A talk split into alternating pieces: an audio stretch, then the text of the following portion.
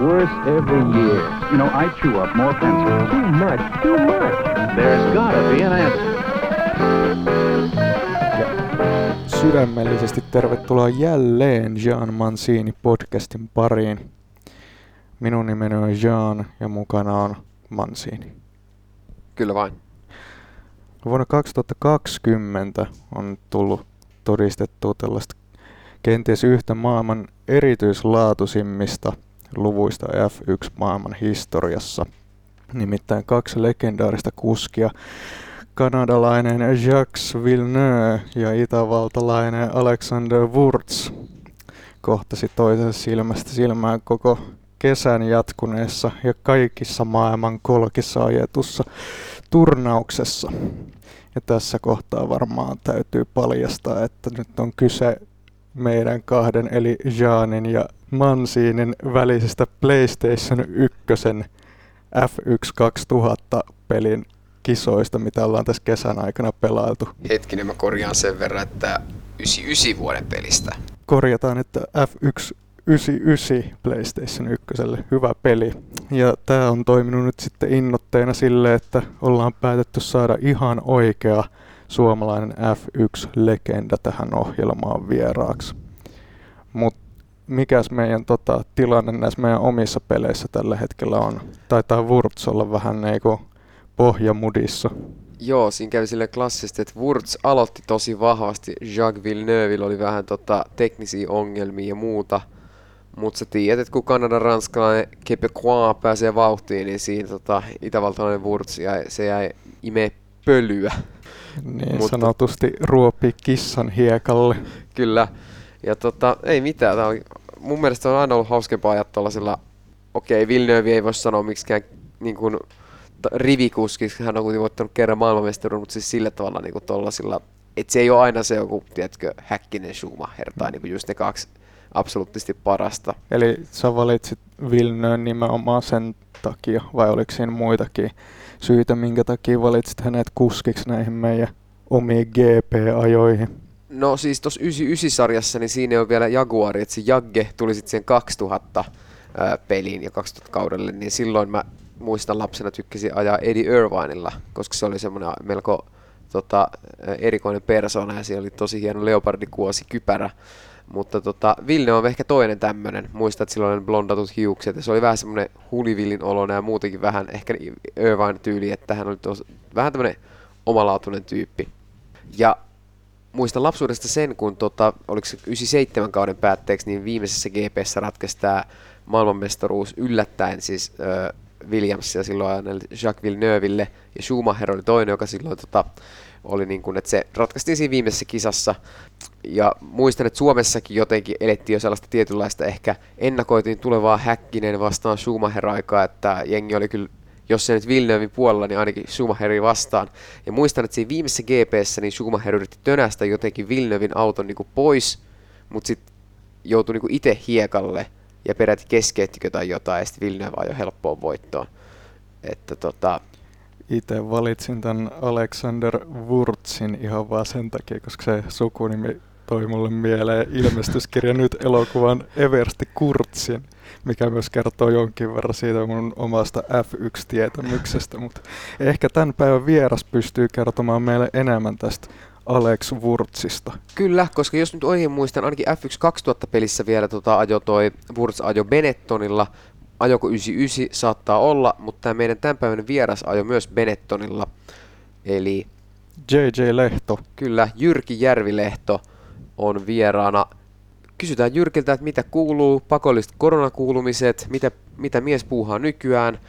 Mutta mikä sua kiinnostaa niin tuollaisessa ehkä vanhaa ja formuloissa? Okei, totta kai ne on nostalgisia aikoja, kun miettii jotain Wurtzia ja Villeneuve, mutta onko jotain, että sä haluat ehkä kysyä jotain vielä kaukaisempiakin asioita?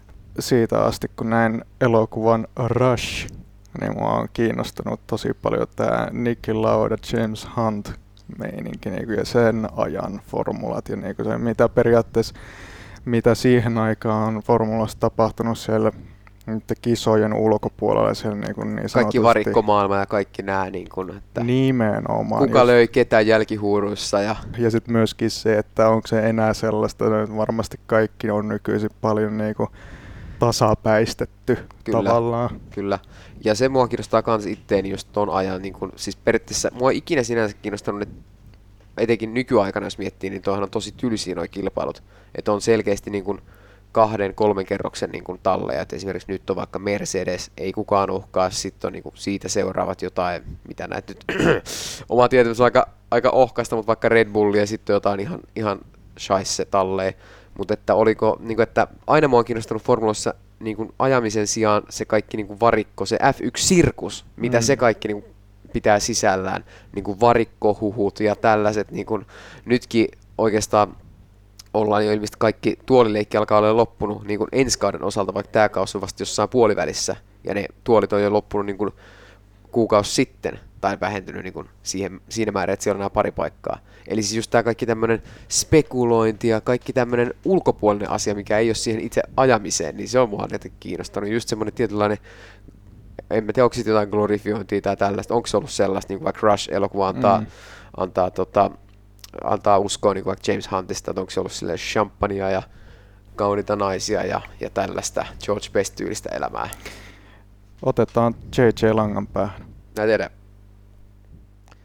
Suomen F1 maailman legenda JJ Lehto, eli Jyrki Järvilehto, erittäin paljon tervetuloa ohjelmaan. Ensinnä, kuinka voit? Oikein hyvin, kiitoksia. Tässä on tota, tota, tota, semmoista pientä kiirettä koko aika ja, ja tota, tietysti Formula 1 kanssa on aina, aina sähinää ja seurailua ja tietysti sitten kun mä oon asiantuntijana Iltalehdelle, niin, niin, niin jokainen kisa tulee seurattua ja aina tehty kommentteja ja muuta siitä ja sitten toinen mitä mä teen niin on vauhdin maailmalle tehdään kaikki autotestit yleensä, että tota, ajetaan kilppureita ja historiikkeja ja kaikkea mahdollista, että maan ja taivaan välillä. On ainakin päässyt kokeilemaan kaikenlaisia autoja ja luokkia ja sarjoja ja, ja harrastemuotoja, mitä vaan löytyy. Eli, eli moottoriurheilun parissa menee edelleen jo pitkän aikaa niin kuin, äh, oman ajouran jälkeen. Joo, kyllähän se aina on ollut sitä, että tota, tietysti oma ura on loppunut jo 2005, silloin mulla oli viimeinen kausi ja sen jälkeen tässä on tehty sitten tota, kaikenlaista testausta ja muuta ja, ja sitten ehkä tietysti kun McLarenille on Le Mansin voittanut vuonna 1995, niin tota, ne on käyttänyt sitten aika paljon kaikenlaisissa promojutuissa ja muuta ja, ja sitten tietysti niiden tuotantoautopuoli, urheiluautot ja kaikki muut, niin tota, niiden kanssa on sitten oltu pientä väsäilyä ympäri maailmaa. Niin tostahan tuli 25 vuotta tuosta Le Mansin ö, legendaarista voitosta. Se taisi olla aikanaan melkoinen yllätysvoitto ja McLaren taisi tehdä tällaisen X määrä kappaleen niin tota, limited edition malliston niin liittyen tähän 25-vuotisjuhlaan. Joo, joo, ne teki tietysti nyt tota 25-vuotisjuhlan kunniaksi sitten tota, semmoisen Le Mans mallin ja kyllä niillä kaikkea muutakin on ollut aika hurjia katuurheiluautoja, että kovin vähän niillä on ollut se P1 GTR, mikä oli ihan sieltä yläpäästä se hieno malli, niin siinä oli kuitenkin hybriditekniikka ja 980 heppaa ja oli DRS ja kaikki mahdolliset. että tota, se oli tietysti hyvin, hyvin tota, muutama auto tehtiin, vaan mun käsittääkseni 20 tai 30 autoa. Et, et, et, mutta niitäkin näkee nykyään kadulla sitten. Joo, no kuulostaa ihan tehokkaalta menopeleiltä tällaisesta entisestä äh, Volkswagen Polon omistajasta. No, Mutta mut hei, jos käydään vähän läpi tätä, nyt kun on vuosi 2020, niin ei voi ohittaa, niin tota, miten tämä korona-aika on vaikuttanut suhun, ja ei voi sanoa, että se nyt valitettavasti vielä kokonaan olisi ohi, mutta miten, miten sulla on mennyt tämä korona kevät ja kesä?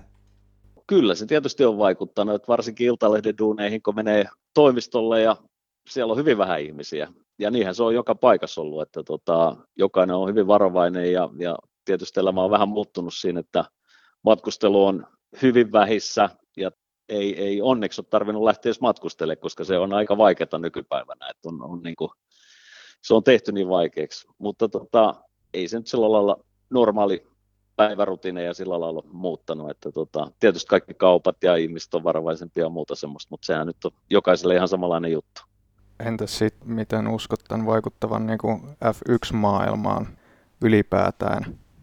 Tietysti se vaikuttaa siinä, että kisajärjestäjillä on tietysti aina ollut se, että katsojat tuo sen rahan kisoihin ja, ja, ja, ja nythän on ollut sitten niin kuin katsomot tyhjillä, että tietysti televisio-oikeudet ja muut, niin ne, ne on niin kuin tärkeitä, että ne on saatu toimimaan ja tietysti tietty määrä pitää kisoja saada siihen sopimukseen, että nyt ollaan kuitenkin niin kuin yli 15 kisan, että se on ihan hyvä malli ja ja, ja toiseksi just se, että tietysti MM arvokin on paljon parempi kuin kisoja on yli 15, että silloin, silloin se on niin semmoinen arvostettavissa oleva. Mutta kyllähän se tietysti, että Formula 1 on aina ollut, se fanikanta on ollut niin iso kisoissa ja, ja paljon porukkaa, että nyt ihmiset katsoo vaan sitten tietysti telkkarista ja, ja laji on vähän erilainen tällä hetkellä. Toivottavasti vielä jonain päivänä nähdään katsomotkin täynnä ihmisiä.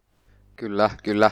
Ö, jos lähdetään vähän tulee kronologisesti tota F1-uraa sun osalta perkaamaan, niin ajoit ensimmäiset kisat tota Onyx-tallilla, edesmenneellä Onyx-tallilla 89-90. Mitä muistat tuolta ihan F1-uran alkuajalta?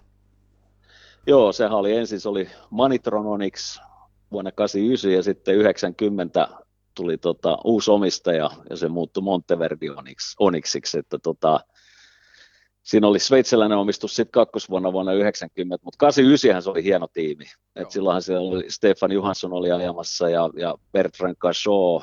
Mä ajoin siinä vuonna tota, Formula 3 tonnisia ja sitten mä olin Ferrari testikuljettaja, mikä piti mut tosi kiireisenä. Et mä olin niinku, testasin Manselille ja Bergerille autoa niin paljon kuin mahdollista ja varsinkin Fioranossa sitten, että tota, se oli kyllä tuttu rata ja siellä tuli kyllä kerätty ihan mieletön määrä kierroksia. Ja se oli kyllä ihan hito hauskaa, koska tota, aina kun meillä oli, jos meillä oli jotain ongelmaa auton kanssa, niin tehtaalta työnnettiin alamäkeen uusi auto sieltä, tai toinen testiauto, ja testit aina jatkuu. Testipäivät oli pitkiä yleensä. Me aloitettiin yhdeksältä aamulla, ja parhaimmillaan ajettiin sitten niin sillä lailla, että ajettiin ilta kahdeksaa, että niin kauan tuli hämärää, ettei enää oikein kunnolla nähnyt pitkiä testipäiviä. Ja siitä sitten tietysti se, se ykkösura sitten 89 loppuvuonna alkoi, että tota, Gaso, mä en nyt muista mistä syystä, mutta se sai Manitron Onyxelta kenkää, siellä oli jotain hässäkkää vähän sen ja, ja sitten oikeastaan mä pääsin,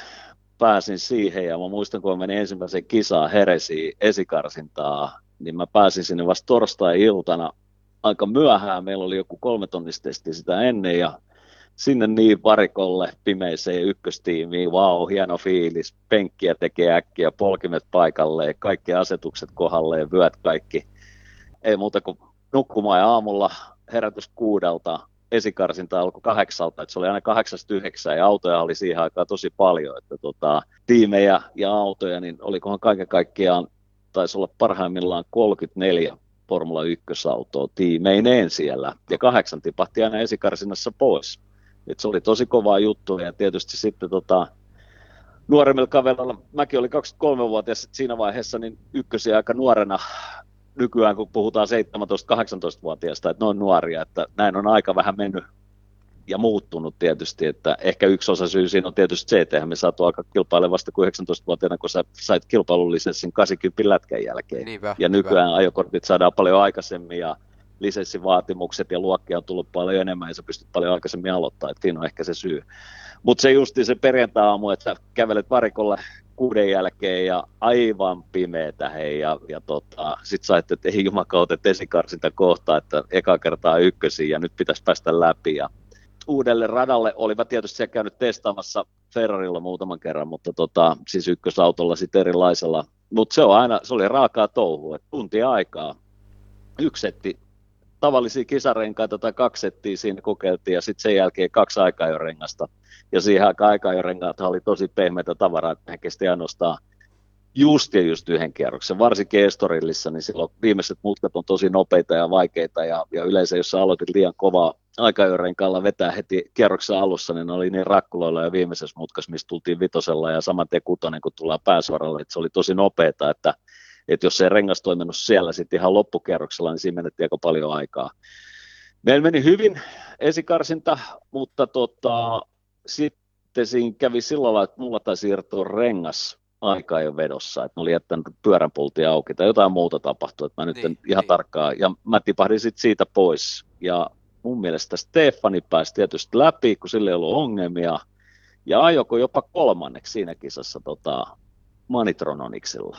Et, tota, siis tiimi oli hyvä, niillä oli makeet värit, erikoinen tiimiomistaja Pierre Van Rossem oli tota, kyllä huima ukko, pitkää tukkaa ja, ja tota, iso parta ja iso kokoinen ukko muutenkin, mutta tota, teki vähän eri tyylillä Formula 1 ja oli aika hyvällä kuitenkin budjetilla tiimiä, siellä oli hyviä ihmisiä paljon, että tota, vaikka puhuttiinkin pikkutiimistä, niin tota, toimiva paketti. No Oniksilta menit sitten tota Scuderia Italiaan, olit siellä tota 91-92, oliko siinä, tota, millaista aikaa se oli?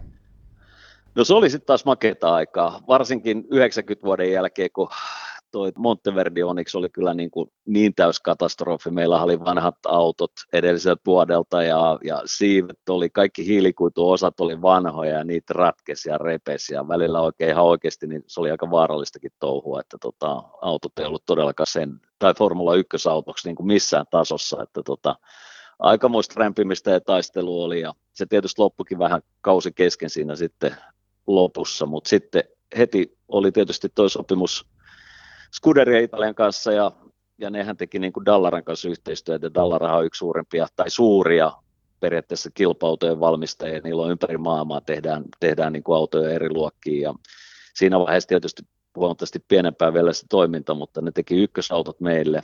Autot oli hyviä, tiimi oli aika iso.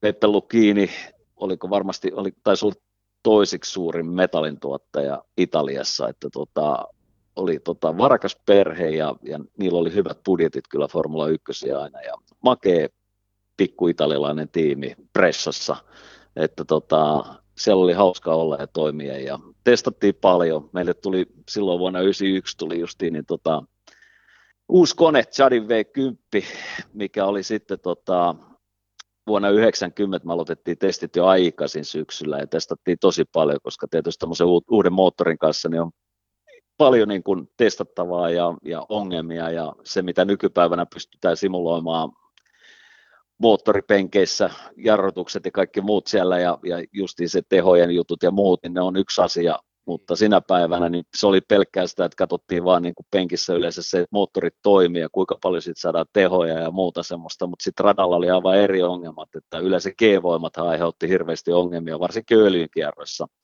ja tota, siinä meillä oli niin kuin paljon testattavaa ja kehitettävää vielä niin kuin kausi 91 alkoi sitten. Että tota, mutta hyvin mentiin eteenpäin koko aika ja oli perun kiva. Niin, tässä on nyt useasti tullut puheeksi tämä niinku teknologinen kehitys ja siitä, että miten toi on niinku muuttunut niistä ajoista, kun itse ajoit siellä, niin mitä, mikä on sun mielipide, onko nyt asiat vähän liiankin helposti, että jos siellä porukka ajaa vain simulaattoreilla ja te, teidän aikaa ajeltiin ihan oikeasti siellä radalla ja näin poispäin, että onko nyt no, vähän... Mä, niin, no kyllä mä nyt uskon, että ehkä porukka vieläkin mielellään ajaisi radalla mieluummin kuin simulaattoreissa, mutta tietysti säännöt, kun kieltää sen, niin silloinhan piti keksiä uusi tapa, että mennään simulaattoreihin. Tietysti autotkin on kehittynyt mielettömästi, uh, materiaalit ja varsinkin justiin se, että siihen aikaanhan moottorit oli maksimikilometrimäärä 400 kilometriä. Eli silloin sä laitoit aina kisaa uuden moottorin ja se oli siinä, sillä laitettiin se 300 vähän yli kilsaa siinä, 320, 330 warm-upin, kanssa. Ja sitten sulle jäi se justiin se 60-70 kilsaa seuraavaa testiä siitä moottorista ja sen jälkeen pois. Et yleensähän me käytettiin viikonloppuaikana kahta, kolmea moottoria, koska sitten oli vielä niin kuin, siihen aikaan käytettiin vielä aikaa, jossa semmoisia niin sanottuja superbensoja, rakettibensoja, että niillä tota, saatiin vielä moottorista vähän enemmän tehoa irti, varmaan joku 30-40 heppaa ja kaasun vastaavuudet muuttui ja kaikkea muuta. Ja tietysti se rasitti moottori huomattavasti enemmän ja yleensä moottori, silloin oli vapari, vapaasti hengittävät moottorit, niin tota, niissä käytettiin vielä sitten tota, aikajen vedoissa se muutama sata, kaksi, kolme, neljästä kierrosta enemmän, että tota, ne oli aina semmoisia niin ekstra rasituksia semmoiselle moottorille, että niitä käytettiin sitten yleensä sitten vaan niin kuin aikaa jo ja sitten testeissä käytettiin loput siitä koneesta tai, tai tota, säästettiin sitä, sitä aikaa, jos oli oikein hyvä kone, niin sitä käytettiin sitten useampana viikonloppuna. Kimi Räikkönen on tullut tunnetuksi siitä, että tota, suorasukaisen tyyliin on ainakin kertonut, että hän ei näitä simulaattoreita juuri, juuri diggaile, ja tästä Räikköstä päästäänkin sopivasti tähän seuraavaan talliin, eli Sauberiin, missä Räikkönenkin al- aikanaan aloitti uransa ja suomalaista tota, myös Mika Salo myöhemmin sitten sinun jälkeen ajoin, mutta sä ajoit siellä 93-94 tuossa Turun Sanomien legendaarisen F1-toimittaja Heikki Kullan Mika Salosta kertovassa kirjassa, niin Salo antaa vähän pyyhkeet tälle Peter Sauberille, eli tälle Saubertallin Jehulle, niin mitä muistoja sulla on Sauberista tai Peter Sauberista? No Peter Sauberhan oli pitkän linjan tota, kulkija moottoriurheilussa ja täytyy kuitenkin muistaa se, että Sauberhan aloitti tai teki ison uran ja, ja tota, oikeastaan sai niin kuin nimensä ja menestyksensä just niin kuin protoautojen puolella, eli C-ryhmäläisten puolella. Et niillä oli Mercedeksen protoautot siellä ja, ja tota, menestystä tuli tosi paljon. Ja siitähän se, niin kuin sitten se eteni sitten, että Sauber oli kuitenkin niin kuin ajattanut siellä niin pitkään ja menestynyt tosi paljon ja todella hyvin, että tota, sitten Mercedeksen puolelta tuli tietysti vähän sen sitä, että okei, että me halutaan mennä Formula 1 ja sitten tietysti se Mercedeksen kytkös siihen, että sitten tuli se Concept by Mercedes-Benz, että se oli ensimmäinen kerta, kun Mersu oli niin kuin uudella ajalla periaatteessa mukana Formula 1. Silloinhan meillä oli Ilmorin moottorit V10, mistä sitten myöhemmässä vaiheessa tuli Mercedeksen niin kuin moottori, ja ne teki Mercedeksen moottorita sitten tota myöhemmässä vaiheessa. Mutta Peter Sauber, tietysti tota, aina tiimipäälliköt ja tiimiomistajat ovat vähän erikoisia ihmisiä.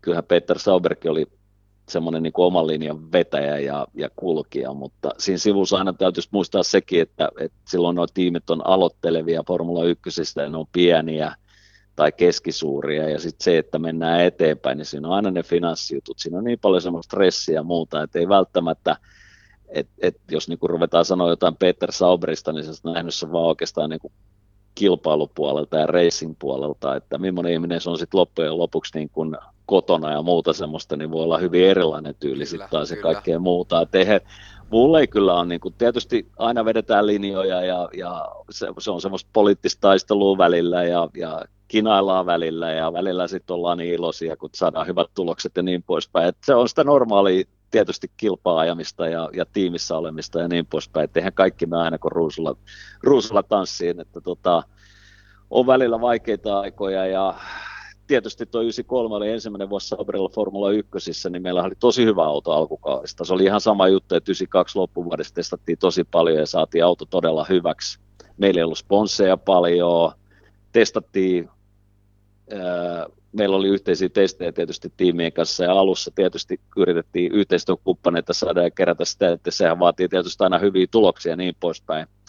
Et esimerkiksi testissä joskus nykästiin 10 kiloa alipainoisella autolla, koska se näytti tosi hyvältä tuloksissa, vaikka meillä oli muutenkin ihan hyvä auto. Se näki jo heti sitten 93 alussa, kun mentiin Etelä-Afrikkaan Kyalamiin ensimmäisiin kisoihin, niin tota, ajoin, taisi ajaa viidenneksi siellä ja meillä oli vielä ongelma auton kanssa, että tota, mä jouduin varikolta lähteä.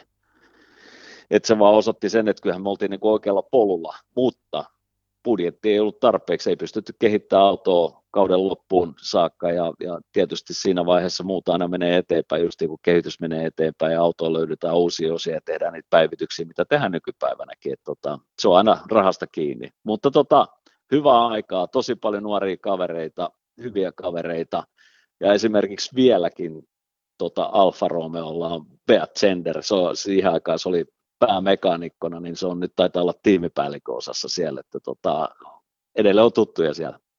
Sitten jos siirrytään tuohon vuoteen 94 ja siinä sulle kävi tällainen paha loukkaantuminen, missä ilmeisesti ää, niskas loukkasit. Joo, ja... se oli tota, tammikuu, me oltiin just niin, tietysti 93 kun loppu passi, aktiiviosituksen aika, niin sitten tuli taas niin kuin normaalit passiiviositukset.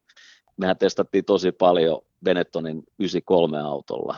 Kokeiltiin erilaisia komponentteja, mitkä oli sitten 94 auto. 94 auto oli hyvin erilainen, koska siihen tuli Zetekin uusi Fordin V8 moottori, mikä oli mielettömän hyvä, paljon pienempi, paljon kompaktimpi, kevyempi. Et se oli niin kuin, että auto muuttui todella paljon siihen 94. Joo, se oli Silverstoneissa pitkä päivä, tosi kylmä päivä, ja iltapäivällä lopussa sitten tota, hängärsuoran päässä, niin tota, siellä luultavasti, kukaan ei, ei saatu ikinä selvää, koska se auto meni niin rojuksi ja että oliko jäätä jo radalla, vai josko joku osa autosta tai mitä tapahtui, mutta tota, vauhti oli 260, sementtiseinää selkä edellä, tota, vaihelaatikko meni sinne tota, sementtiseinää uppos, ja siinä vaiheessa vielä kun muistellaan noita autoja, kuinka matalia ohjaamot oli, että kuskin kypärän näkyi ihan kokonaan ja jopa kaulaakin näkyy, niin tota, ensimmäinen isku oli niin kova, että mun meni taju siinä ja tota, sitten kypärä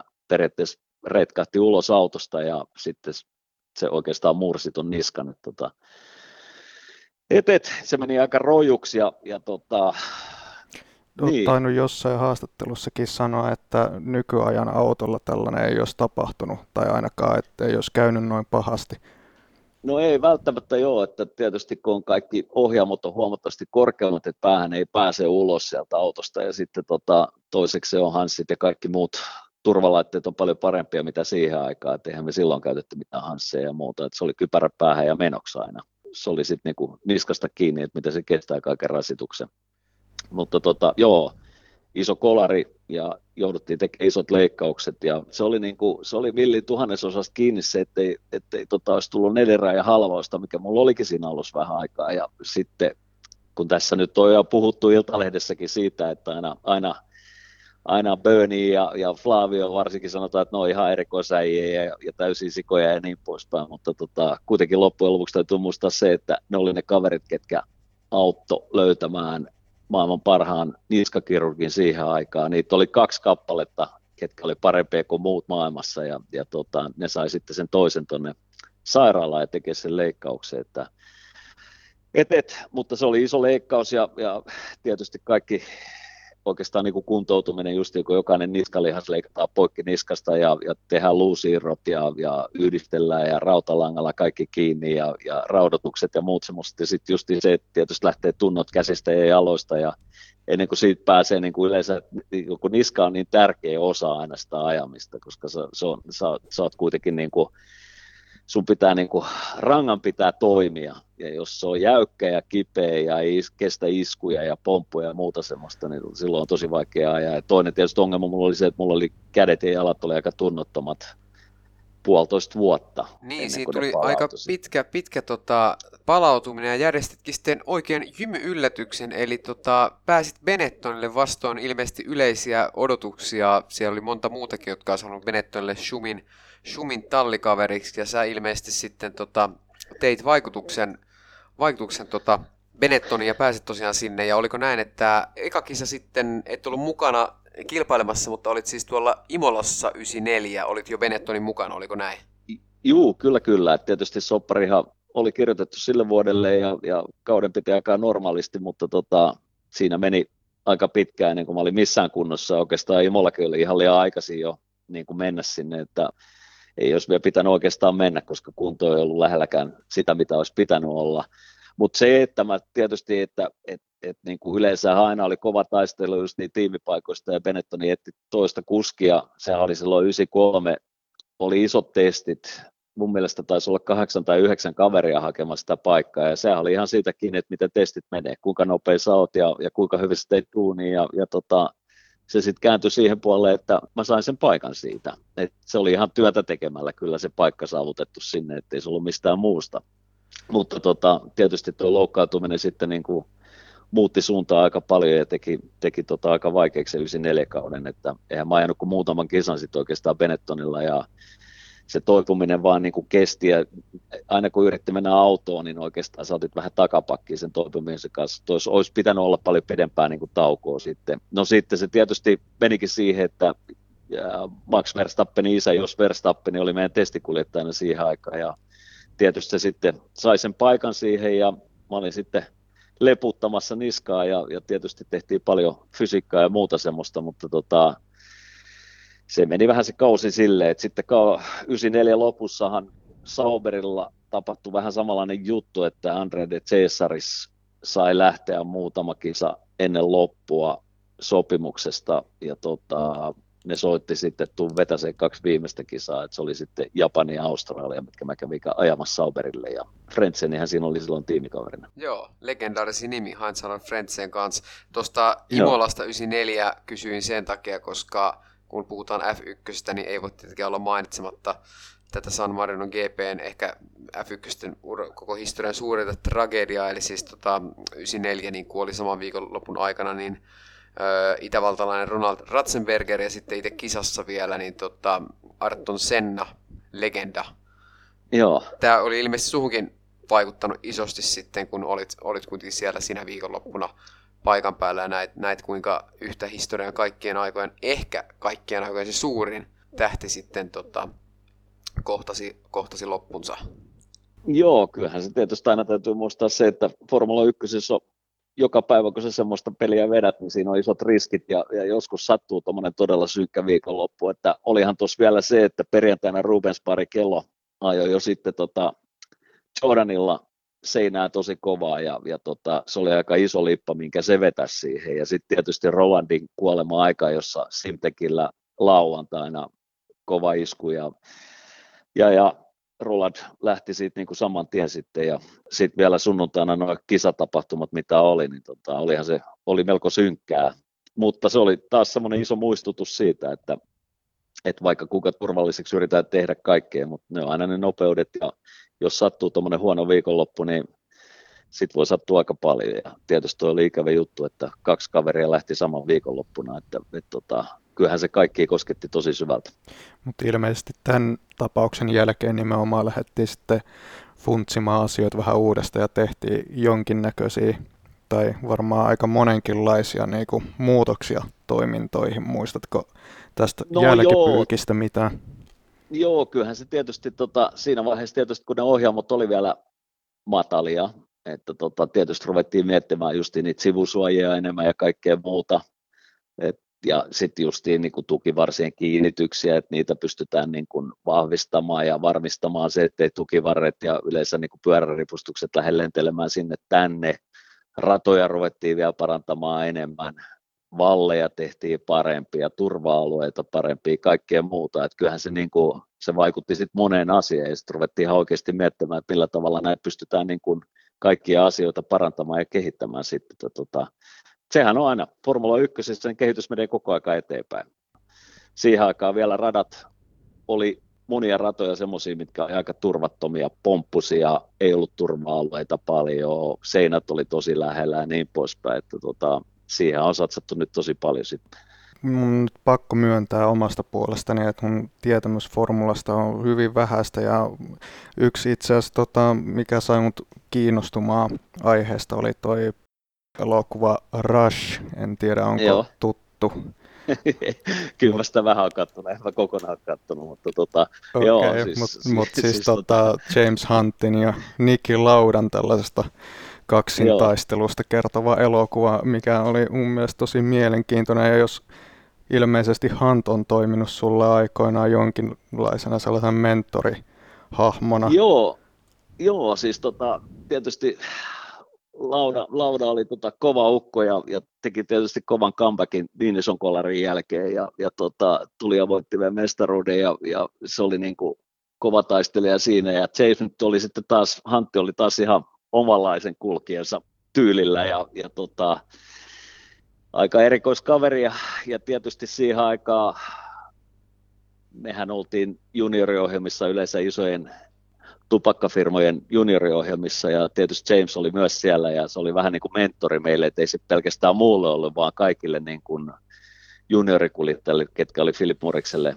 ajamassa. Että tota, se oli meidän treenipäivällä mukana ja oli kisoissa monesti mukana ja kävi katsomassa, miten hommat menee. Ja, ja tota, aika huuliveikko, että todella hauskaa. Että sillä oli aina, tota, aina se vetä röökiä ja, ja sitten sillä oli punavinnilasi kädessä ja iloinen ilme ja hyvät vitsit ja, ja tota, se oli, niinku, se oli semmoinen niinku oikein luon, luonnon lapsi täytyy sanoa, tosi makea mies. Taisi olla varmaan aika pidetty kuitenkin siellä F1-maailmassa, että hän ei tainnut kuitenkaan mikään tämmöinen ilkeä tyyppi olla, vaan kuten sanoit luonnon lapsia, hänen sitten suhtauduttiinkin sillä tavalla ehkä vai? On, on, on, että tota, tietysti arvostettiin tosi korkealle ja olihan James hyvä kuski, ettei siinä ollut niinku mitään ja sitten toi tietysti toi kaikki muu ympärillä, elämäntyyli, vähän semmoinen playboy-mainen ja, ja, ja tietysti tota, semmoinen aika railakka, railakas mies muutenkin, että tota, kyllähän sitä paljon seurattiin ja katsottiin ja, ja tota, arvostettiin tietysti.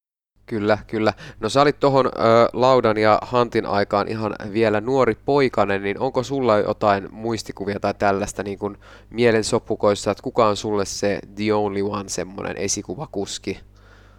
Kyllä oikeastaan mulle kyllähän mä tietysti pääsin vielä ajamaankin hänen kanssaan Formula 1 samaan aikaan, mutta kyllä mä oon aina pitänyt niin kuin Alain Prostista. Okay. Se oli semmoinen professori, että tota, sitä monasti sorrettiin ja, ja tota, varsinkin se, se tota, taistelu Sennan kanssa ja kaikki se kirjoittaminen ja puhuminen ja muuta semmoista, mutta loppujen lopuksi kun katsotaan sitten taas niin kuin Prostin tuloksia autossa ja sen työmoraalia ja tekemistä ja nelikertainen maailmanmestari ja todella tarkka, että sitä aina sanottiin professoriksi, että se oli tosi tarkka auton säätämisessä kaikessa semmoisessa, että tota, se oli niin kuin kova ukko mun mielestä. Joo. Ja sitten ehkä toinen, mikä on niin kuin, ehkä mun mielestä vähän aliarvostettu eikä puhuta paljon, niin Nigel Mansell.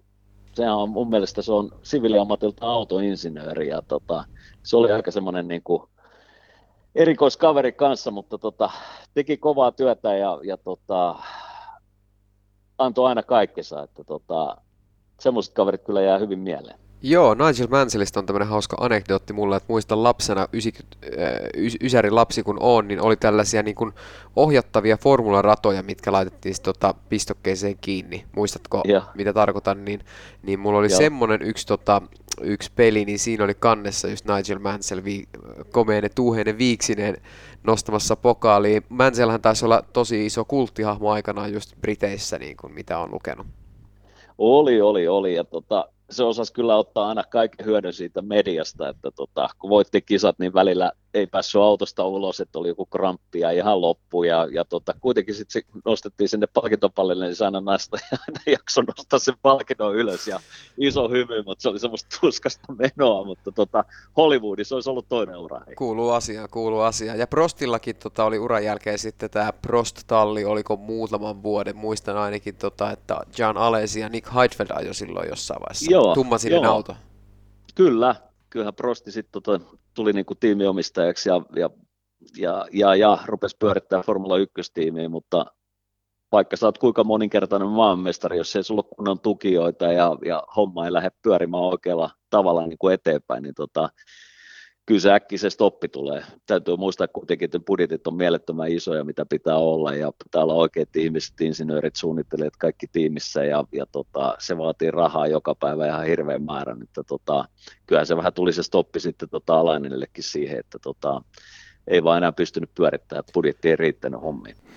Mitäs kun muistelet omaa uraasi, niin nouseeko sieltä esille jotain sellaisia tota, tallikavereita tai muita ketä muistelisit niin erityisen lämmöllä? No sanotaan näin, että niin kuin jälkeenpäin, eikä yleensä ollut kyllä minkäänlaista niin kuin kitkaa yleensäkään niin kuin kuskien välillä ja muuta, että jos joku blokkasi joskus radalla tai muuta semmoista vähän peitteli ja muuta semmoista, niin sehän sitten keskusteltiin tai annettiin takaisin seuraavassa kisassa, mutta kuitenkin se kunnioitus jokaista kuskia kohtaa ja arvostus, niin se oli korkealla, mutta ehkä niin kuin sanotaan semmoinen, että mä en tietysti että jos tuossa niinku jonkun hyvän tiimikaverin pitää nostaa, niin Johnny Herbertti, aivan mielettömän hauska kaveri. Okay. Tota, me haettiin vielä protohommia sitten tota, aika paljon yhdessä ja, ja, ja niin poispäin sen jälkeen, että tota, todella makea kaveri.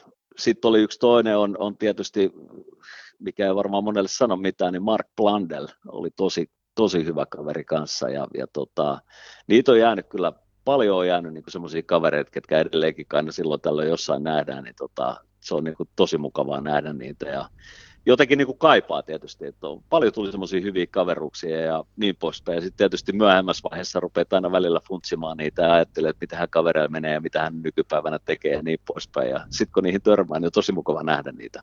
Et tota, ei ole kyllä semmoisia niin kuin oikeastaan yhtään, että ajattelin, että ei jumakautta, että se on tuolla noin jossain lentokentällä, että emme moikkaamaan, että vitsi se on ihan älytön hälykäpyä tai jotain muuta semmoista, että ei, ei ole semmoista, että aina niitä mukava nähdä ja moikata hassu, että mainitsit tuon Johnny Herbertin, koska mitä on käsittänyt, niin hän on niin erittäin pidetty, ilmeisesti jotenkin tosi joviaali kaveri, että esimerkiksi Mika Salo kehuu häntä ihan kiireestä kantapäähän, oikein brittiläinen herrasmies. Ja hän on jo esimerkiksi Jaguarilla aikanaan Eddie Irvinein kanssa, josta päästään nyt tähän, mihin vastasitkin, että ei ole sellaista kuljettaa erityisesti, mistä et olisi pitänyt, mutta esimerkiksi Irvine oli tämmöinen, joka takulla herätti jonkunlaisia tunteita, niin onko tosiaan näin, että ei ollut sellaisia niin kuin, tarkoitan niin yleisesti formula-yhteisössä, mitkä oli vähän sellaisia persona non graattoja. Esimerkiksi vaikka Mikael Schumacherista varmaan, tota, jos miettii vaikka Schumacher, Jacques Villeneuve tätä mestaruuskamppailua, niin kyllä varmaan niin. osa ajatteli Schumacheristakin vähän silleen äh, kriittisesti. No, no varmaan moni ajattelee sillä lailla, mutta kyllähän se niin kuin loppujen lopuksi sehän oli niin kuin, se teki töitä. Ei, se yritti olla paras koko aika ja, ja tota, tietysti joskus se aiheuttaa vähän närää, mutta ihan sama voi sanoa Villeneuvestä. olihan sekin vähän erikoiskaveri. Ja sitten taas, että jos mennään taas toiseen suuntaan, niin, niin tota Eddie Irvine, niin mehän oltiin tiimikavereita Formula 3 aikaa ja justiin silloin, kun Hunt oli meidän niin kuin ohjaajana ja mentorina siellä, että tota, Eddie mä oon tuntenut pitkään aikaa ja silloin vähän oma, oma tyyli ja, ja tota, semmoinen, mutta ne on, ne on semmoisia vähän se, että ne kuitenkin niin kuin aiheuttaa varmasti monessa vähän erilaisia fiiliksiä ja, ja niin poispäin, mutta hyviä kuskeja, taitavia radalla ja tota, hyviä taistelijoita ja sitten just semmoinen temperamenttisuus ja kaikkea muuta, että vähän eri tyylillä menee, niin tota, aina se vähän kiinnittää enemmän huomioon sitten. No jos nyt lähdetään tällaiseen meidän harjoittamaan rakastamaan name-droppailuun, niin me mainitaan muutamia kuskeja, niin jos sä sit vaikka vastailet ja kerrot, että mitä, mi, millaisina ihmisinä sinä heidät muistat tai millaisia persoonia yleensäkin, niin tota, Jani voi, no. mä heitän Janille, Jani saa heittää ekan kuskin. No mä heitän tällaisen nimen kuin Alexander Wurz. No Alexander Wurz oli hyvä pienemmissä luokissa ja nousi sitten tietysti Formula 1, sehän tapahtui vasta oikeastaan niin kuin mun jälkeen, mutta tota, hyvin sympaattinen kaveri ja otti aina kaikki tosi paljon huomioon ja, ja tota, on tehnyt isoja asioita ja on myös voittanut Le Mansin, että on aina protopuolia. Että tota, lahjakas kaveri, mutta sekin oli piru pitkä, että ehkä se pituus oli vähän haitta joskus noissa hommissa. Millainen Villeneuve? Hän oli kanssa aikamoinen persona. Joo, kyllähän se tota, silloin oli ihan oma tyyli kanssa ja silloin oli aina isommat ajopuvut, sen mä muistan. Että se, oli niinku, se tykkäsi käyttää semmoisia oikein tosi löysiä ajopukuja ja muuta semmoista. Jacques oli tietysti tota, pitkän tien kulkija kanssa ja teki uransa ja nimensä Amerikassa ja voitti tietysti Indy 500 ja Indikaarit ja kaikkea muuta ja oli tosi hyvä Amerikan puolella. Ja sitten tuli, sit tuli Formula 1 ja voitti vielä maailmanmestaruuden täällä näin. Että tota, lahjakas ja kova kaveri, varsinkin just nuorempana, niin oli, tota, oli kyllä niin kuin kova vetämään. Sitten tietysti tuli vähän huonompia tiimejä ja sitten vähän niin kuin, vähän rupesi ehkä tähti sammua sitten loppuvaiheessa. Että tota, Mutta kuitenkin hei, maailman mestari. No, miten sitten toi Shumi? Siitä oikeastaan ei voi muuta sanoa kuin, että sehän oli niin kuin ehkä mun mielestä niin kuin lahjakkain siinä, että se osasi kerätä hyvän ryhmän ihmisiä ympärille ja sehän oli jo sitten niin kuin Benettonilta, kun Sumi hyppäsi Ferrarille, niin tota, sieltähän lähti paljon sen mukana ihmisiä ja tärkeitä ihmisiä, Ross Brown ja toinen Aussi-suunnittelija Rory Byrne ja kaikki nämä, ketkä sieltä taustalta, tietysti paljon enemmänkin vielä ihmisiä, mutta nämä nyt on semmoisia tunnettuja nimiä, että se osasi kerätä niin kuin oikeat ihmiset ympärille, kenen kanssa se oli jo tehnyt vuosia töitä ja ne tiesi sen tyylin ajaa ja millaisen auton se tarvii ja vaatii ja niin poispäin. Että tota, se oli semmoinen niin kuin oikein hyvä, hyvä niin kuin sanotaan, keräämään parhaat ihmiset taustalle ja saamaan sen homman toimimaan. Että tota, kova työntekijä, tosi lahjakas puhuttiin noista, että, että omistajat on aina omil, omanlaisia persoonia, niin kuin jotkut kuskitkin, vaikka Hantti esimerkiksi, niin tota, Schumin kanssa ajot hetken aikaa Benettonilla, niin siellä oli muun muassa tämmöinen kuin Flavio Briatore, joka oli vielä pitkäänkin sen jälkeen, joka itse asiassa tällä hetkellä taitaa sairastaa koronavirusta, niin Briatore taitaa olla tämmöinen niin kuin, tallipäälliköiden ja omistajien tämmöinen niin rock and roll pelimies. Millainen kaveri Flavio Briatore?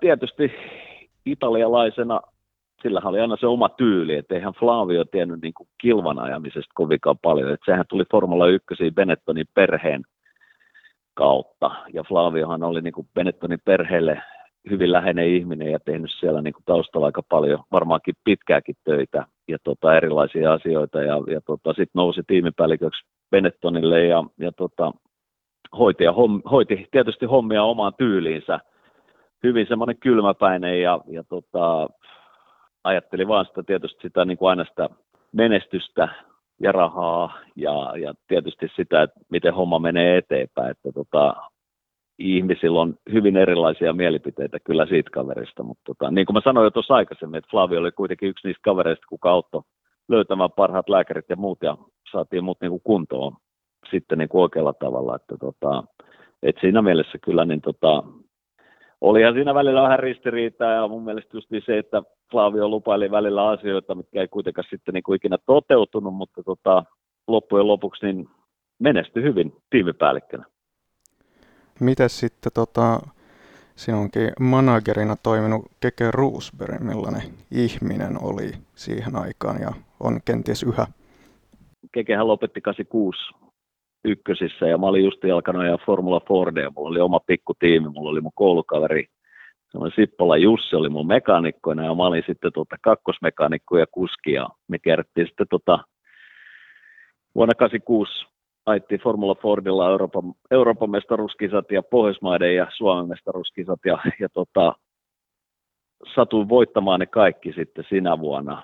Ja tota, Keke lopetti justiin siihen aikaan oma uransa ja halusi sitten siirtyä niin kuin manageroinnin puolelle. Kekellä oli semmoinen kaveri kuin Ortin Podle, oli managerina, ja tota, ne sitten yhdessä teki manageritoimiston, tai managerointitoimiston ja, ja rupesi sitten manageroimaan, ja mä tapasin sitten 86 loppuvuodesta, Keke kerran soitti, että tuus isäs kanssa tota, Hesaa, että me haluttaisiin rupea auttamaan, ja olisi kiva nähdä, ja palaveroitiin siinä ja niin poispäin, ja Kekehän sitten tota, hyvin nopeasti rupesi toimimaan siinä ja tekemään asioita. Ja sitten mä muutin heti seuraavana vuonna jo Englantiin sitten tota, ajamaan niin kuin ammattilaisena pikkuluokkia ja siitä niin kuin eteenpäin. Ja Kekehän oli tiukka, hyvä manageri ja tota, Kekellä oli myös sisko Jatta, kuka oli toimistossa töissä ja, ja ne kyllä tota, teki pitkää päivää ja, ja kyllä tota, aina tapahtui. Keke oli kyllä aina niin kuin asioiden ytimessä ja tunsi oikeat ihmiset ja pystyi vetämään oikeita lankoja ja kaikkea semmoista. Että tota, kova työntekijä. Mika Häkkinen, kaksikertainen maailmanmestari, millainen kaveri hän on niin kuin sun silmissä? No Häkähän on tota, siis se, nyt täytyy muistaa sitten taas tästä näin, jos puhutaan Salosta ja, ja tota, Häkästä, niin me ollaan kuitenkin tunnettu jostain seitsemänvuotiaasta saakka, koska me ajettiin kaikki kartingia yhdessä ja meidän perheet oli aina yhdessä ja, ja oli niin kuin kaikenlaista tapahtumaa. Ja siinä vaiheessa vielä niin monesti oli semmoinen, että jos jonkun perheessä isä oli duunissa eikä pystynyt lähteä kisoihin viikonloppuna, niin sitten tota, oli Häkän vanhemmat tai oli sitten Salomikan vanhemmat, niin tota, aina ne auttoi ja sanoi, että meidän tuu meidän mukana, että tota, pannaan pakupelit kyytiin ja mennään sillä lailla. Se oli tämmöistä näin hyvin, hyvin tota, läheistä ja perheet oli tosi hyvin siinä taustalla mukana. Että tota, ne kaverit mä oon tuntenut niin nuoresta saakka ja se on ollut oikeastaan kivaa, koska se, että meitä on ollut niin kuin kolme kaveria, ketkä ollaan niin pienestä saakka tunnettu ja kaikki päästiin Formula 1 saakka ja saatiin uraa autourheilun puolella ja niin poispäin. Että tota, hattua, hattua täytyy nostaa näille kavereille. No tota, jos nyt mennään tästä vähän eteenpäin, niin ollaan puhuttu noista old times, niin tota, miten sä näet niin nykyaikaa verrattuna nämä vanhat Formula 1, jos puhutaan vanhoista vaikka Hantin laudan ajoista, niin kuin tota, siihen saakka, kun säkin vielä ajoit F1, voiko niitä oikeastaan verrata niin kuin nykyaikaa? On niin paljon muuttunut kaikki tekniikka ja, ja, ja, ja ihan kuskien elämäntavat ja kaikki tällaiset. No periaatteessa mä nyt uskon, että se elämäntapa sillä lailla on muuttunut. Että kyllä mä, kyllä mä niin kuin aina siitä saakka, milloin mä oon niin kuin oikeastaan niin kuin aloittanut pikkuformuloista ja lähtenyt siitä eteenpäin, niin ainahan jokainen kaveri on ollut hyvässä kunnossa, aina on treenattu ja moni aina nyt sanoo, että siihenkin aikaan niin kaverit oli vaan niin kuin, niin kuin vapaalla, niin eihän ne mitään tehnyt. Mutta no tässä, tässä oli ehkä vähän enemmän tällaista James Huntia tässä. niin on, niin on, että tota, kyllähän kuitenkin kaikki treenas. Et eihän nyt niin kuin, sunhan pitää olla hyvissä painoissa ja lihaskunnon pitää olla hyvä ja niin poispäin. Onko se muuttunut nykypäivää? Ehkä se on muuttunut siinä mielessä, että eihän nyt ennen kirjoitettu paljon siitä, että kuitenkin niin kuin ennen aikaa testattiin tosi paljon koko talviaika ja sitten oltiin hiljaa kotona ja treenattiin ja, ja tehtiin juttuja, että nykypäivänä kaikesta on tehty niin, niin kuin seuraaminen ja kaikki muu niin on hyvin erilaista ja aina postataan jostain, että mitä sä oot ollut tekemässä ja ollut filaroimassa ja niin poispäin, mutta ainahan sitä kaikkea on tehty. Mutta toi, että, että Formula 1 itsessään on tietysti muuttunut paljon ja, ja yritetään pitää semmoista omaa linjaa ja ehkä iso juttu kuitenkin on se, että tota, auton valmistajat on tehnyt aika paljon muutoksia Formula 1 ja se, että autonvalmistajien tuleminen niin kuin Formula 1, niin tota, tietysti se on vielä noston sitä koko hypetystä ja, ja niin kuin valmistautumista ja jokaisella autonvalmistajalla on oma tyyli ja imako ja niin poispäin ja silloin kuskien pitää olla vähän siinä imakossa mukana, että tota, ei ehkä nähdä niin paljon sitä niin kuin, semmoista niin kuin oikeita henkilökuvaa kuskeista nykypäivänä. Et vähän, vähän tehty niin kuin semmoista turhan, turhan kliinistä siitä hommasta. Voiko esimerkiksi, kun puhutaan näin eri aikakausta, vaikka just ö, Sennan Prime, Schumin Prime, Hamilton tällä hetkellä, ehkä aiemmin vaikka joku lauda parhaimmilla, että voiko sanoa, että kuka näistä niin kun on suhteessa kaikkein kovin kuljettaja? Ei, mä, en, mä en ole ikinä sitä, että et ruvennut niin laittaa järjestykseen noita, että tota, jokainen on oma aikakautensa ollut ihan ehdottomasti parhaimmasta päästä ja, ja tota, ehkä tärkeintä kuitenkin tuossa on aina se, että pitäisi löytää hyviä kilpakavereita ja erilaisia tiimejä, jotka pystyy haastamaan ja sitten tulee sitten taistelusta vielä tulisempaa ja tiukempaa ja niin poispäin. Että tota... Aivan, eli se, että se muistaa paremmin siitä, että, että siinä on ollut tällaista taistelua kahden, vaikka Schumacher Häkkinen tai Lauda Hans tai tälleen, niin se on paljon jotenkin no se on just arvokkaampi kuin on, että on. joku yksittäinen johtaisi ihan ylivoimasti, niin se sitten ehkä on vähän tylsää ei muistaa myös sellaisena. No kyllä se näin on vaan, että jos on useampi tiimi taistelemassa mestaruudesta ja hyviä kuskeja useammassa tiimissä ja niiden autot on tasavertaisia, niin ainahan se mun mielestä nostaa sitä arvostusta silloin. No miten tota, jos nyt miettii tätä nykyformulaa, Formula 1, niin Lewis Hamilton, okei, suomalaisille etenkin alkukaudesta, niin Jakob hirveästi, tai niin kuin oli ärsyttävä kaveri, kun Bottas ehti jo hetki aikaa johtaa MM-sarjaa, mutta nyt Hamilton on mennyt sitten omia menojaan. Onko Lewis Hamilton sun mielestä niin kuin Öö, no, toistan kysymyksen, mutta vähän niin kuin ikään kuin kaikkien aikojen kuski.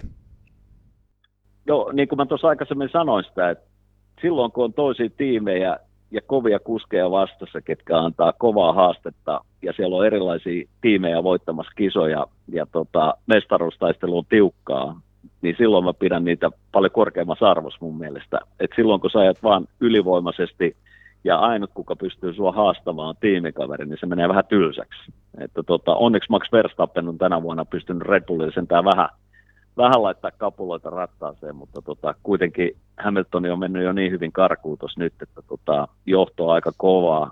Kyllä täytyy sanoa, että vaikka, vaikka tota, se tuntuu välillä vähän niin kuin tylsältä ja se, että Mercedes on niin ylivoimainen, mutta kuitenkin sitten kun katsoo kisasuorituksia ja, ja niitä tota, keskusteluja ja, ja sitä sen ajattelua koko aika, että millä renkaalla. Ja joskus se sanoo tiimille takaisin, että ei käy noin renkaat, mä haluan ajaa kovemman renkaalla, että toimii paremmin autossa. Niin se vaan osoittaa sen, että kuinka paljon se ajattelee koko aika ja kuinka yrittää ottaa itsestään kaikki irti koko aika ja mennä eteenpäin ja olla paras kaikista. Et siinä mielessä niin tota, lahjakas ja kova kuski ja kyllähän sen tietysti tuloksetkin puhuu puolesta, että tota, kovaa, kovaa niin kuin tulosta tehnyt koko aika Formula 1. Sitten viimeiseksi kysymykseksi tällainen niin sanottu bonuskysymys. Meiltä aina tunnetusti toivotaan näitä viimeisiä kysymyksiä, niin tässä tulee sellainen, että millaisia ajatuksia herättää se, että tulevaisuudessa F1 voitaisiin kisata täällä kotosuomessakin tuolla Kouvolan suunnilla Kymiringillä. Olisi se tietysti mahtavaa nähdä semmoinen kävin justiin nimittäin Kymeringillä muutama viikko sitten tota, ajamassa tuollaisella protoautolla ja tykkäsin radasta. Todella hienoa. Tietysti se on vähän kesken vielä, että siellä tarvitaan vielä paljon tehdä töitä ja muuta semmoista, mutta niin kuin rata, ratana niin on aivan mielettömän hieno ja makea ajettava. Että tota, hienoja semmoisia nyppyjä, sokeita nyppyjä, minkä yli ajelet ja aika vaativia kurveja ja, ja tota, jarrupaikkoja ja hyvin tekninen rata, että tota, kyllähän se olisi kiva nähdä Formula 1 Suomessakin. Eli näet ihan, ihan tota, uskottavana vaihtoehtona, että jonain päivänä Suomessakin ajetaan GP? No siis rahastahan se on kiinni. Ei mistään muusta, että tota, rahahan se vaatii ison kasa ja, ja tota, tietysti se, että rata on ensin valmiina ja, ja niin poispäin ja sitten pystytään rupeaa keskustelemaan siitä, että et, tota, mutta niin kuin sanotaan, että rata niin kuin, äh, luokituksien puolesta ja kaikkea kaikki niin kuin siltä puolelta on ihan kunnossa. Ja kun se saadaan valmiiksi, niin tota, jos semmoinen tapahtuu, niin olisihan se melkoinen yllätys, ei. mutta tota, hieno yllätys. Siinä oli JJ. Joo, oli kyllä mielenkiintoista tekstiä, mitä tota JJ kertoi muun muassa Hantista ja, ja esimerkiksi Wurtsista. Oli tosi mielenkiintoista kuulla, että miten tämä on muuttunut tämä mm, F1-maailma nyt tässä – siitäkin ajasta, milloin JJ itse oli siellä puikoissa ja sitten vielä mitä hän on kuullut tuolta sitten vähän näiltä vanhen, vanhemman liiton tieteen harjoittajilta, näiltä tota, Hantilta ja Laudalta, tämän tyyppisiltä kavereilta. On kyllä ja miettii, että okei, hän ei tota, yhden palkintopallisijan taisi urallaan saada 62 startin aikana, mutta siis että kuinka vaikeaa on oikeasti on päästä tuohon maailmaan, että ehkä suomalaiset tietyllä tavalla on jossain määrin voinut tottua liian hyvää, kun on ollut Roseberry ja Häkkistä Räikköstä, mutta että et, et kyllä Salo ja Kovalainen ja JJ on tehnyt pitkän pitkän päivätyön. Ja ihan varmasti löytyisi vielä enemmänkin kerrottavaa, mitä ei tämän tunnin mittaisen ohjelman puitteissa vielä päästy ihan paneutumaan, mutta otetaan jatko-osa tuonne tulevaisuudelle. Mielenkiintoisia tarinoita ja mielenkiintoisia tai niin kuin legendaarisia talleja hänkin on niin kuin ajanut, että Onyxia ja Benettonia ja Sauberia ja, ja Scuderi Italiaa ja, ja niin kuin Benettoni, niin hän ajoi samana vuonna, kun Sumi sitten lopulta voitti ensimmäisen maailmanmestaruuden Benettonilla ja siellä oli Flavio Briatore. Ja onhan tässä aika monta legendaveliä ja kun name droppailtiinkin muutamia, niin ihan hauska oli vaan kuulla just vaikka jostain Wurtsista tällaisia detaljeita ja samalla tavalla no Villeneuve nyt tietää ehkä useampi kuin on kuitenkin maailmanmestari, että, niin. että nämä on jotenkin hauskoja. On kyllä ja siis tota, pakko taas vähän sama kuin meidän viimeisimmälle vieraalle Atik Ismaille ja pakko JJllekin nostaa hattua siitä, että hyvä muisti kyllä se tulee niin kuin apteekin hyllyltä kaikki tällaiset detaljit ja yksityiskohdat. Mikä sinänsä on kyllä, on huomannut, että nämä tota, moottoriurheilusta kiinnostuneet ihmiset on kyllä niin kuin statistiikkaneroja siinä, että ne kyllä muistaa kaikki mahdolliset yksityiskohdat. Ne on erittäin intohimoisia asian suhteen ja varmaan tästäkin tulee jonkun verran sanomista, että sanottiin joku asia väärin. Ja me otetaan ne luodit ihan, tota, ollaan ansaittu kaikki kura, ei siinä mitään. Me ollaan jo valmiiksi pahoilla. Me ollaan jo niin kuin kuolleet miehet äänittävät tässä. Mutta toi oli hauska, niin kuin sanoit, edellinenkin vieras, eli Atik Ismail, kun kysyttiin häneltä, että, että kumpi nyt on kovempi, kun hän on nimennyt ka- kaksoispoikansa Ali, Muhammad Alin ja Pelen mukaan, niin tässäkin kysyttiin, että kuka nyt on niin kuin hänelle esimerkiksi sellainen esikuva siis Järvilehdolle liittyen tota, formuloihin tai tälleen, niin ehkä olisi helppoa ottaa, että sieltä voisi tulla vaikka just joku Senna tai, tai vaikka Niki Lauda tai whatever, mutta et sano Prostin, joka oli ihan mestari sinänsä, mutta kuitenkin vähän ehkä vähälle huomiolle jäänyt, niin kuin hän itse sanoikin. Niin hyvä, että he eivät ottaneet näitä, näitä tota, rapaloita, mitä me yrittiin tässä niin onge, ongessamme oli, että... Joo, nämä on aina nämä fänikysymykset tällaisia, että niinku, se ei ole ikinä ihan niin simppeliä ja niin yksinkertaista kuin voisi olettaa. Joo, eli kahden viikon päästä jotain ihan erilaista ja kiitos kaikille kuulijoille jälleen. Kiitos. Kiitos.